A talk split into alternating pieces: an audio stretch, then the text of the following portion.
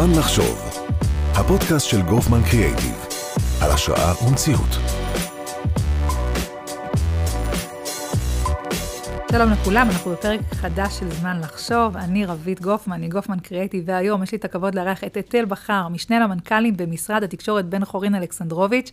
שלום אתל. שלום ובוקר טוב. איזה כיף שבאת אלינו, הישר מהרצליה. איזה כיף להיות פה. אפילו בלי פקקים, ממה שאני מבינה. כן, בוקר מעולה, שעות כיפיות כאלה, הכל היה בזרימה, אחלה בוקר לפתוח איתו ככה את היום. איזה כיף, אז יש לנו באמת אה, פרק אה, מרתק. היום אנחנו נדבר על עולם התקשורת. אנחנו ניגע קצת בקשר שלו אה, לעולם הפרסום ועל השינויים שהוא חווה בשנים האחרונות. נדבר על ההון האנושי המדהים שעומד מאחורי העשייה, על הקשר בין הלקוח לבין משרד בעצם תקשורת, ומה צריך כדי שזה יעבוד טוב, איך בכלל בוחרים משרד תקשורת לעבוד איתו. אה, אז אנחנו נתחיל, ספרי לנו קצת על עצמך, אתל. יאללה, נעים מאוד, אז שמי אתל, אתל בכר. אני נמצאת במשרד בן חורין אלכסנדרוביץ', שזה משרד לאסטרטגיה, לייעוץ, תקשורת, יחסי ציבור, ניהול משברים, קמפיינים פוליטיים, משרד חי, בועט, נושם. מאוד מאוד אוהבת מקומות עבודה כאלה שדורשים ממני כל בוקר מחדש לבחור בו. זאת אומרת, אני חושבת שזה אחת ההחלטות הנכונות והחשובות שעשיתי. מדהים ולא מובן מאליו. זה, זה כיף, כן, הרבה פעמים אני מקיימת שיחות, וכשאנשים uh, בפודקאסט קשה לראות את זה, אבל רואים את הברק בעיניים כשאני מדברת על מקום העבודה, אומרים, וואלכ, זה מדליק אני, לעבוד אני במקום מי, כזה. אני מעידה על הנושא, למי שלא יכול לראות למי אותנו, שלא יכול לראות, לגמרי. חיוך גדול בעיניים בורחות. לגמרי, לגמרי, ולא יכולתי לעבוד במקום אחר, שלא מאפשר לי את, ה, את האנרגיה והאדרנלין המטורף הזה. לפני כן עבדתי בתחום של אה, ייעוץ ארגוני, עבדתי במשרד 13 שנים. עוד יותר אחורה, אם אלך, התחלתי בכלל במשרד הזה כמנהלת משרד. התחלתי במנה, כמנהלת משרד, ביחד עם פסיכולוג קליני, אדם שאני מאוד מאוד מעריכה, מוקירה, למדתי ממנו המון. מהר מאוד אה, הוא שינה אצלו, וזה הפך להיות ממשרד של פסיכולוג קליני למשרד לייעוץ אה, תקשורתי. למדתי את התחום, הייתי באוניברסיטת תל אביב, אחרי, אחרי, לאחר מכן עשיתי תואר שני בייעוץ ופיתוח ארגוני באוניברסיטת רייכמן, עסקתי כיועצת ארגונית, מאוד אהבתי, אני מאוד אוהבת אנשים, גם ייעוץ ארגוני, גם העולם שלי היום, זה לגעת באנשים, להזיז אנשים, בעיקר לגרום לאנשים לרצות להזיז את עצמם. פשוט לתת את ה... זה מאוד מתקשר למה שאנחנו הולכים לדבר עליו היום, ובכלל אה, כל התחום של, אה, של תקשורת ואסטרטגיה, איך אנחנו לוקחים את החזון והחלום ומורידים אותו. מורידים אותו לשטח, אז, אה, אז כן, זה, זה, זה בהחלט אה, הנקודות שנרצה לגעת בהן. אה, לפני, ש, לפני שהתחלנו את ההקלטה, דיברנו קצת, אני ואת, על, על המקום הזה של, של תקשורת ושל יחסי ציבור, ואחד הדברים שאמרת לי, ואני מספרת פה, אנחנו לא משרד יח"צ, אנחנו משרד תקשורת. וזו נקודה שמאוד עניינה אותי. אנחנו רגילים לומר משרד יח"צ, PR, ותיקנת ואמרת תקשורת. ספרי לי קצת על, ה, על המינוח, על למה לא יח"צ ולמה תקשורת, מה עומד מאחורי ה... עולם היחסי ציבור הגדרה. הוא נמצא מתחת למעטפת של אה, דבר רחב יותר. מבחינתנו, ללוות לקוח זה קודם כל שותפות מאוד גדולה. יחסי ציבור בעיניי, יהיו כאלה אולי שיבחרו לתקן אותי, אבל יחסי ציבור זה צר יותר, רזה יותר, זה אחד הדברים שאנחנו עושים ביחד עם הלקוח. המעטפת הרחבה יותר מלווה את הלקוח, חושבת עם הלקוח. אנחנו יושבים איתו ובונים איתו תוכנית אסטרטגית. את אותה תוכנית אסטרטגית אנחנו בעצם פורטים לתוכנית עבודה. אחד הדברים, אחד הערוצים זה יחסי הציבור, לנסות לחשוב לאיזה ערוצים ולאיזה קהלים ואיך ולהגיע. אבל uh, זה לגמרי לא יחסי ציבור. יחסי ציבור בעיניי זה, זה מושג קטן, אולי לאזור המסיבות, שאתה רוצה לסגור איזה יחצנות למסיבה, לסגור כמות של uh, משתתפים. ייעוץ העולם התקשורתי הוא כה רחב, ולכן אני הדיוק. מעניין. גם האנשים שעובדים, אני חושבת שהם יחצנים. הם יועצי תקשורת. זה עולם שלם של מסוגלות ומקצוענות מאוד גדולה שהם יודעים להביא לשולחן. אני חושבת שזה אפילו מחדד יותר את ההבדל שאת אומרת יחצן אל מול יועץ תקשורת, אתה כבר מבין אה, אוטומטית מה, מה היכולות. אז בואו נדבר קצת על העולם הזה של התקשורת. הוא עבר המון שינויים בשנים האחרונות, כניסת הדיגיטל, בואו ניקח את ה-10-15 שנים האחרונות. איך את רואה את זה מנקודת מבט של מי שמגיע מהתחום? אה, אני חושבת שהשינוי הוא בעצם מציאות חדשה. אני רואה עוד במציאות חדשה, זאת אומרת בשנים האחרונות כמציאות חדשה, ואני חושבת שכמציאות חדשה אנחנו לא יכולים אה, לשפוט ולנהוג בכלים ישנים. לכן אנחנו צריכים גם לבחור דרכים, גם שלנו כיועצי תקשורת, בעבודה, ולנהוג אחרת. הכל הפך להיות קצר יותר, מהיר יותר, אנשים לא סבלניים, הם לא יעמיקו המון. תחשבי, כל ההתנהלות, אפילו שלנו. שאנחנו נכנסים מהנייד שלנו ואנחנו בוחרים לקרוא על דקה לפני שאתה צולל לכתבה, אתה נכנס לצ'אט 12. אני מכירה את זה, אנחנו כמשרד אה, פרסום וגילוי נאות, יש לנו גם אה, ממשקים משותפים עם אה, משרד התקשורת בן חורין אלכסנדרוביץ'. אנחנו עדים לכך, אנחנו יודעים שהיכולת שה... לעשות את ה... לגלול בשנייה ולעבור לאייטם הבא, והמקום הזה של לתפוס את הנקודת קשב של הצרכן הפוטנציאלי, היא הולכת והופכת להיות הרבה הרבה יותר קשה, ומנסים כל פעם למצוא את הכלי החדש שיעשה את זה יותר נכון. אבל כן, אי אפשר לדרוך במקום. אי אפשר לדרוך במקום, צריך להבין שהכל צריך להיות תרבות האינסטנט. זאת אומרת, תרבות האינסטנט זה משהו שאנחנו מכירים הרבה מאוד זמן, וזה הולך ונהיה הקשב התקשורתי, הארגוני, הקשב שיש לכל אדם להשקיע, בין אם זה בכתבה או אפילו בשיחה. אנחנו צריכים להיות מאוד ממוקדים, מאוד חדים, מאוד יודעים להביא, אה, לשאת ערך מאוד מהר בכל דבר. אה, תסתכלי על כל ההיבט הזה של לצורך העניין המעבר של, אה, אמרו שהפרינט מת, אז הפרינט לא מת, אני לא חושבת שגם הפרינט, שנים. כן, אני חושבת שאני 15 שנה שומעת את זה, לגמרי, ואני... לגמרי, אני הכי הכי מסכימה איתך. לכן אני חושבת שזה אבל כלים משולבים. זאת אומרת, הפרינט פה, ואני חושבת שהפרינט פה גם כדי להישאר, אבל כל העולם של הדיגיטלי מאוד מאוד התחזק. ראי כל העולמות של הדיגיטליים שהם אה, מנויים דיגיטליים. אנשים צורכים, כי אני רוצה לצרוך את התקשורת מכל מקום, בכל זמן, להתאים את זה לזמן שלי. ואנחנו צריכים לדעת להיות גם פה וגם פה, וזה מה שאנחנו יודעים לעשות. לפני שהתחלנו uh, את ההקלטה, אמרת משהו מאוד מעניין, שאני רוצה רגע ש, שנדבר עליו. אמרת שאתם, החזון שלכם הוא לאפשר ללקוחות להגשים את עצמם דרך התקשורת, ושכל לקוח מגיע עם אה, אג'נדה אחרת. איך עושים את זה? אני חושבת שהנושא, החזון של המשרד, הוא חזון, החזון שלנו הוא להגשים באמצעות התקשורת. פשוטו כמשמעו. לא מתיימר להיות משהו מורכב ומסובך, גם מהעולמות של ייעוץ הארגוני שליוויתי כל כך הרבה ארגונים, תחשוב מה החזון שלך ואיך אתה עושה את זה בדרך הכי קצרה. כשמגיע אלינו לקוח, אנחנו מנסים ביחד איתו להבין מה החזון שלו, מה האג'נדה שלו, מה הוא רוצה להביא לעולם. אנחנו מנסים ביחד איתו להבין את העולם הזה, לדייק איתו. לעתים אנשים יודעים בדיוק מה האסטרטגיה שלהם וצריך רק לדייק אותה.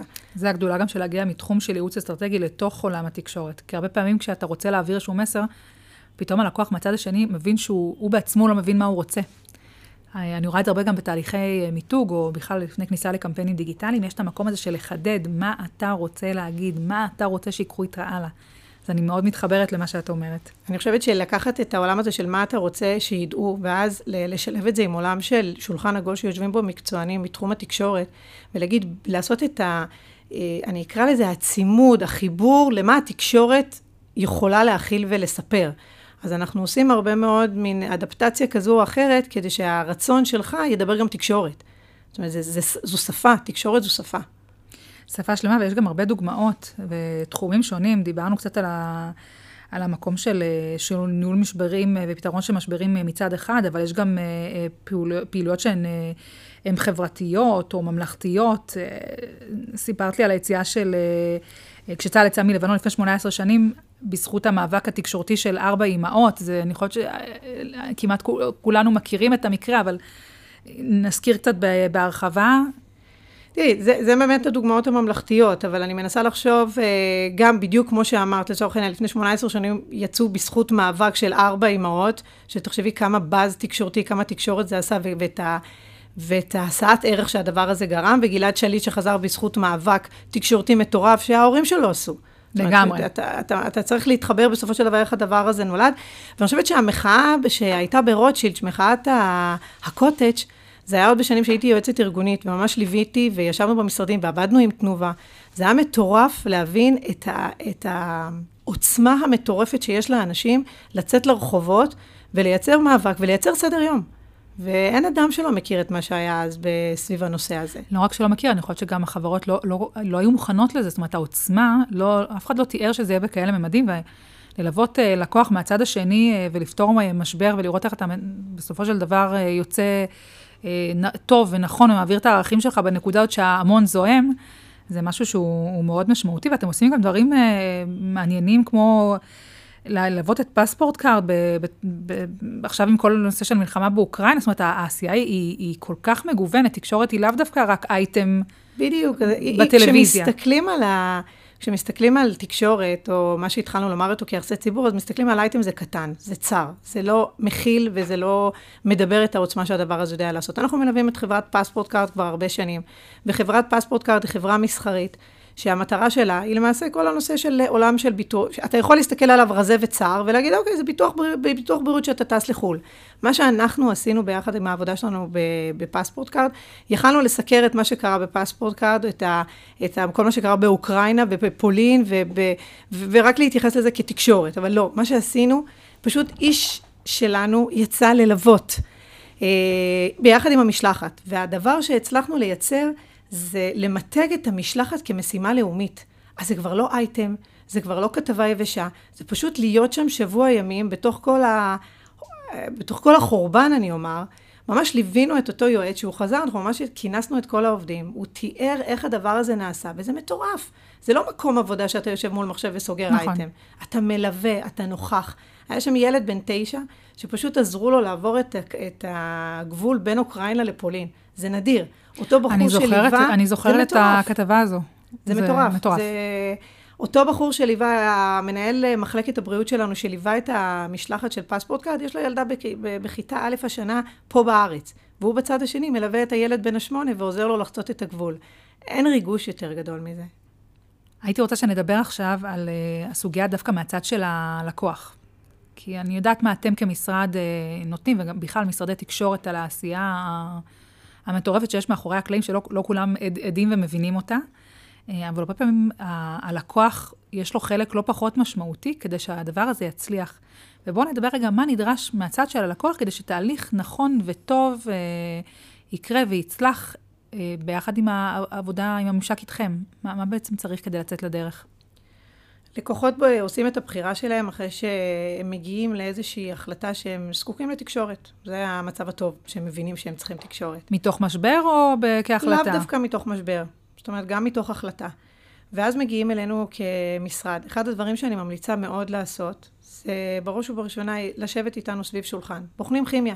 רוצים לראות שלצד כל ההצלחות שלנו, יש לנו גם את היכולת לשבת סביב שולחן ולראות שיש כימיה שזורמת בשביל הלקוח. אני תמיד אומרת, עסקים עושים, אנש, עסקים עושים אנשים, אתה בסוף צריך... אה, צריך להבין מי עומד מולך ולהרגיש גם את האנרגיות שקורות בתהליך החשיבה. כל כך מסכימה איתך. אני מגבילה את זה תמיד לכל, לכל ממשק עם אנשים, לכל האזורים הבין-אישיים, וגם בעולמות של ה-HR. אני חושבת שאת מראיינת בן אדם, את, את רואה קודם כל את הקורות חיים, מרשימים ככל שיהיו, בסופו של דבר יושב מולך אדם. את צריכה לראות שאותו אדם, יש לך כימיה, יש לך חיבור, הדברים ביניכם זורמים. בטח ובטח שזה אדם שיוצר מצב שאת רוצה להמשיך ולעבוד איתו. אדם שישעמם אותי בריאיון, מן הסתם ישעמם אותי בחיים.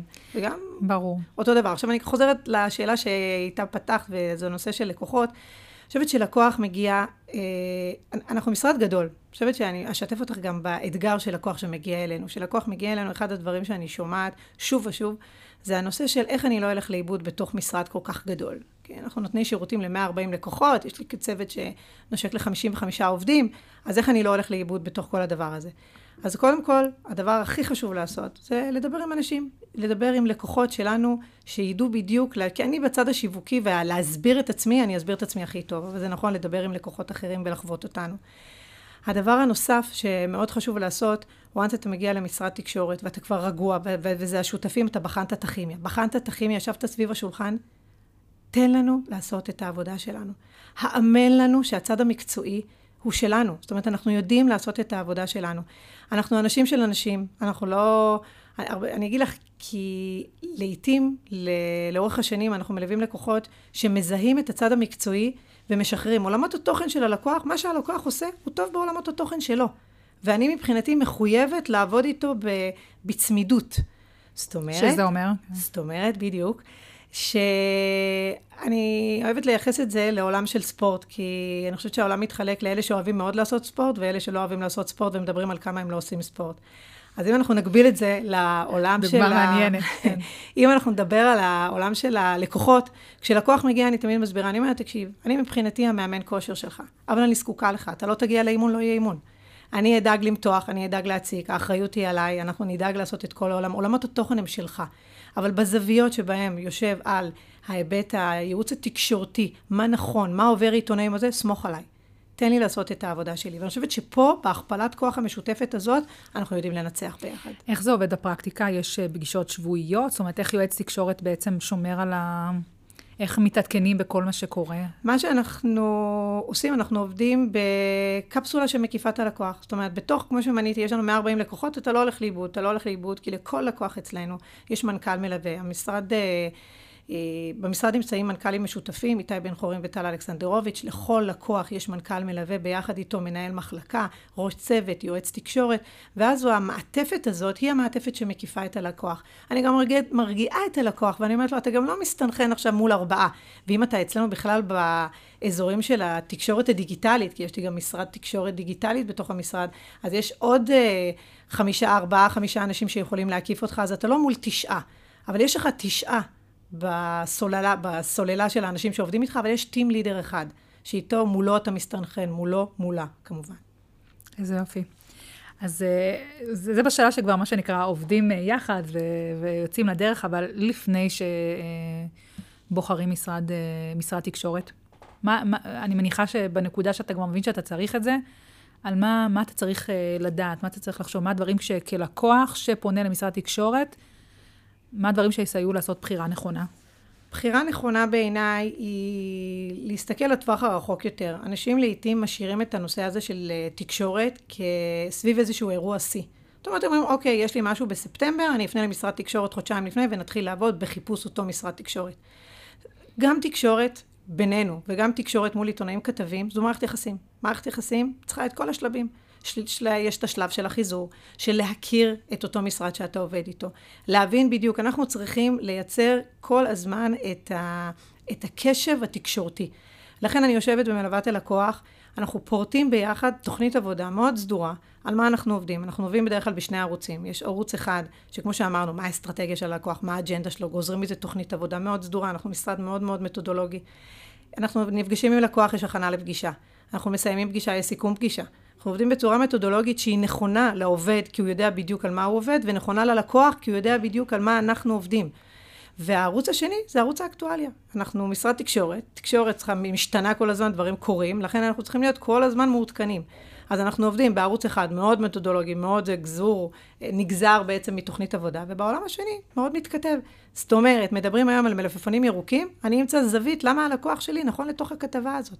ובבחירה של משרד, אתה בוחר משרד שיש לו משרה, כמובן כשאתה יכול. כן. זאת הרבה פעמים זה גם עניין של תקציב. אבל כשאתה בוחר משרד, ובוחר משרד גדול, אתה צריך גם להבין מה היתרון לגודל עבורך. היתרון לגודל עבורך, שמשרד שמלווה סקטורים רבים, נמצא בקשר כה צמוד כל כך הרבה מול עיתונאים וכתבים, ויכול גם לייצר כתבות רוחב פנים-משרדיות. ואנחנו עושים את זה המון. יש לקוחות שמבחינתכם לא בשלים uh, לעבודה של משרד תקשורת? בהחלט. זאת אומרת, אנחנו... על מה זה יכול ליפול? זה יכול ליפול, uh, אני אומר תקציב, כי... עד שיאשרו את כספי המונופול, אני חושבת שכסף באיזשהו שלב תמיד יעלה לדיון, כן. אז זה יכול להיות עניין של תקציב, אבל... אבל בבשלות של הארגון? אבל אני שמה רגע את התקציב בצד ומדברת גם על נושא של בשלות של ארגון. אני גם צריכה לדעת, אני עושה תקשורת, אני צריכה לדעת על מה אני עושה תקשורת. אני צריכה לייצר תקשורת, התקשורת צריכה להחזיק מים. זאת אומרת, לעיתים מגיעים לקוחות שאנחנו בכנות באים ואומרים, אנחנו לא לוקחים כל לקוח, אנחנו לא לוקחים כל לקוח, כי אנחנו גם מאוד מאוד שומרים בקנאות על הלקוח, גם על עצמנו. אני מבחינתי, כשאני רוצה שה... לפני ש... 14 שנים, המשרד קיים 14 שנים, כשאני חושבת שהיועצים היו פונים ל... לסגור איזושהי כתבה מול עיתונאי ואומרים, מדברים עם משרד בן חורין אלכסנדרוביץ', לא ידעו מה זה, משרד רואי חשבון, משרד עורכי דין, עוד לא היינו שם דבר. היום, כמשרד, אני, רוצ... אני יודעת שהעיתונאי, כתב, מקבל שיחת טלפון מאחד היועצים שפונים אלינו, שזה חוד החנית של היועצי תקשורת. אבל נדבר גם עליהם, על ההון האנושי. ההון האנושי אצלנו הוא מדהים, הוא מטורף, זה באמת, זה פודקאסט נפרד. ו... כשפונים אליהם, כשאתה פונה, אז אתה מבין שמה שיש לנו להציע זה איכות. זאת אומרת, זה איכותי. כושר המכירה שלנו צריך להיות מצוין, כושר השכנוע צריך להיות מצוין. אני חושבת שזה גם בעולמות ההבדל בין פרסום לתקשורת. נכון. כי בתקשורת אני לא קונה את הזמן של אותו כתב ומבקשת את הבוקסה להיכנס אליה, אלא אני צריכה ממש לייצר את הקשב ומה הערך הציבורי לסיפור שיש לי להציע. העלינו הרבה את הסוגיה של האנשים שמאחורי העשייה. אני יכולה להעיד, אה, עוד פעם, גילוי נאות, יש לנו ממשקים משותפים, אה, שבכל פעם שאני פוגשת איש צוות שלכם, אה, יש משהו מאוד מרשים, יש משהו מאוד נעים, יש משהו מאוד אינטליגנטי. וזה DNA מאוד, מאוד ספציפי, שאני מניחה שגם כשאתם בוחרים את האנשים שמצטרפים לנבחרת המדהימה שלכם, יש איזשהו, איזשהם קווים מנחים שמובילים אתכם. ורציתי לשאול, מה, מאיזה רקע בעצם מגיעים אותם יועצי תקשורת? מה, מה, מה, מה סל הכלים שצריך להגיע איתו, ומה ה X factor שגורם לכם לבחור באותו מועמד? מגיעים אלינו מ... מכמה ערוצים, זאת אומרת, בוגרי בית ספר לתקשורת, מדובר צה"ל, מגלי צה"ל, ו... ולא רק. זאת אומרת, יש לנו במשרד כיום גם אנשים שהגיעו בכלל מתחום של עריכת דין, זה אנשים שעשו shifting והחליטו שלא, ודווקא בוער בהם יותר להיות בעולמות התקשורת. ואם אני קופצת מיד לסוף של מה שאת, ש... לשאלה ששאלת אותי, האקס פקטור בעיניי זה לשבת מול אדם שעברת על קורות החיים שלו והיו מרשימים, אבל בעיקר הם, הוא לקד אותך. כי אני מבחינתי צריכה שהוא יהיה מסוגל ללכוד אותי, על מנת שהוא יהיה מסוגל ללכוד גם את הלקוחות שהוא ילווה, וגם כמובן את אה, עיתונאים וכתבים שהוא נמצא מולם. אני אישית, אני, אני עונה רק מהזווית של עצמי, אני גם סמנכ"לית HR, בנוסף להיותי משנה למנכ"לים, ויש מנהלת משאבי אנוש שעושה עבודה מטורפת ב... בהעברת המסננת הזאת, שמגיעים כל כך הרבה מועמדים, אני חושבת שאני לא מביישת את היותי גוגל, גוגל. למה? אני לא מחפשת לטרחן מועמדים, ההפך, אני מאוד מכבדת את הזמן, ואני גם מזכירה לעצמי ולכולנו, שמאחורי כל דף A4 עומד אדם ששולח ומרוגש ומחכה לאיזושהי... לגמרי. לאיזשהו קשר מהצד השני. ו... ועם זאת, אנחנו עושים כמה מבחנים. אני חושבת שהמבחנים האלה הם גם מבחנים מצוינים עבורו. ובראיון עבודה, כמו בראיון עבודה וכמו בזוגיות, אתה צריך שגם הצד השני יאהב אותך. כי אנחנו יוצאים לאיזשהו מסע משותף, וכשם שאני בוחרת אותם, הם בוחרים אותי. לגמרי. אז ה... אותם מועמדים שמגיעים אלינו, אנחנו עושים איתם ראיון. אחרי ראיון ש...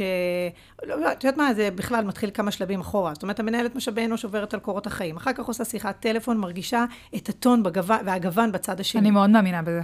זה, זה כל כך חשוב, זה סינון כל כך כל כך חשוב לשני הצדדים. אתה מגיע אחר כך לראיון עם מנהל המחלקה, אתה מגיע לראיון עם הראש צוות שמראיין אותך, זאת אומרת, אתה עובר כמה וכמה שלבים, שאני חושבת שכשזה כבר נגזר ומתחילים לרוץ ביחד, אז אני וידאתי שאת המסננת הזאת עברו בדיוק האנשים שידעו לעמוד במקום העבודה הזה, כי זה מקום עבודה מאוד מאוד תובעני, דורש, יש לו המון סיפוק, הוא גורם לנו להמון ריגוש, אבל uh, הוא לא נכון לכל אחד. אתה צריך להגיע, זה לא מספיק לסיים בית ספר לתקשורת ולהגיד אני רוצה.